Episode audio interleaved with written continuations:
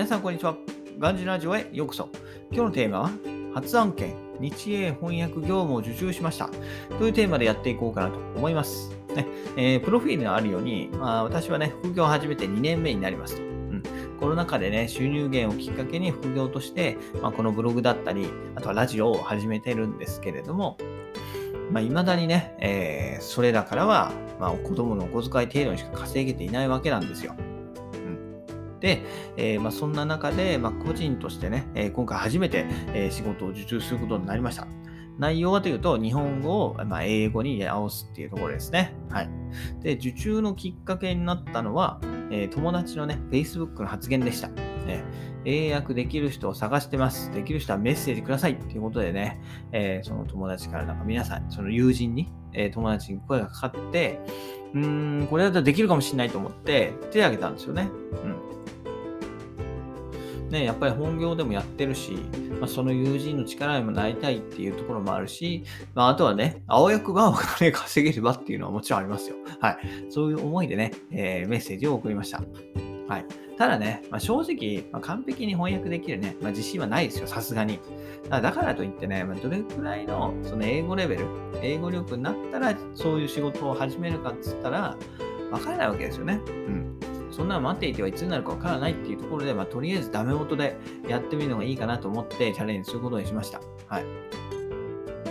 ね、まあ、本業でね、一応英訳も担当しているんで、まあ、多少なりとも通用するんじゃないかなと、えー、私は少し淡い期待をしてますけれども、まあ、実際どうなるかは、ま、この後わかります。はい。ね。えー、今回のね、受注は、ま、1ヶ月の、1ヶ月間のスポット契約ということで、えー、ただね、その1ヶ月間かなりボリュームがあることを聞いてますので、まあ、かなりその期間はどっちかっつうとそっちの英訳の方に、えー、集中する必要があるかもしれません。はい。ということで、まあ、ブログはね、毎日更新ちょっと厳しいかもしれないです。はい。で、まあ、仮にね、えー、ブログが更新が止まらないようであれば、まあ、もしかしたらこいつね、翻訳の仕事を打ち切られたんじゃねえの、首切られたんじゃねえのっていう思いでね、えー、笑ってあげて、笑ってやってくださいよ。まあもちろんね、その時はきちんと、はい、えー、クビになりましたと報告させていただきますのでね、はい、それもそれでお楽しみにしてください。はい。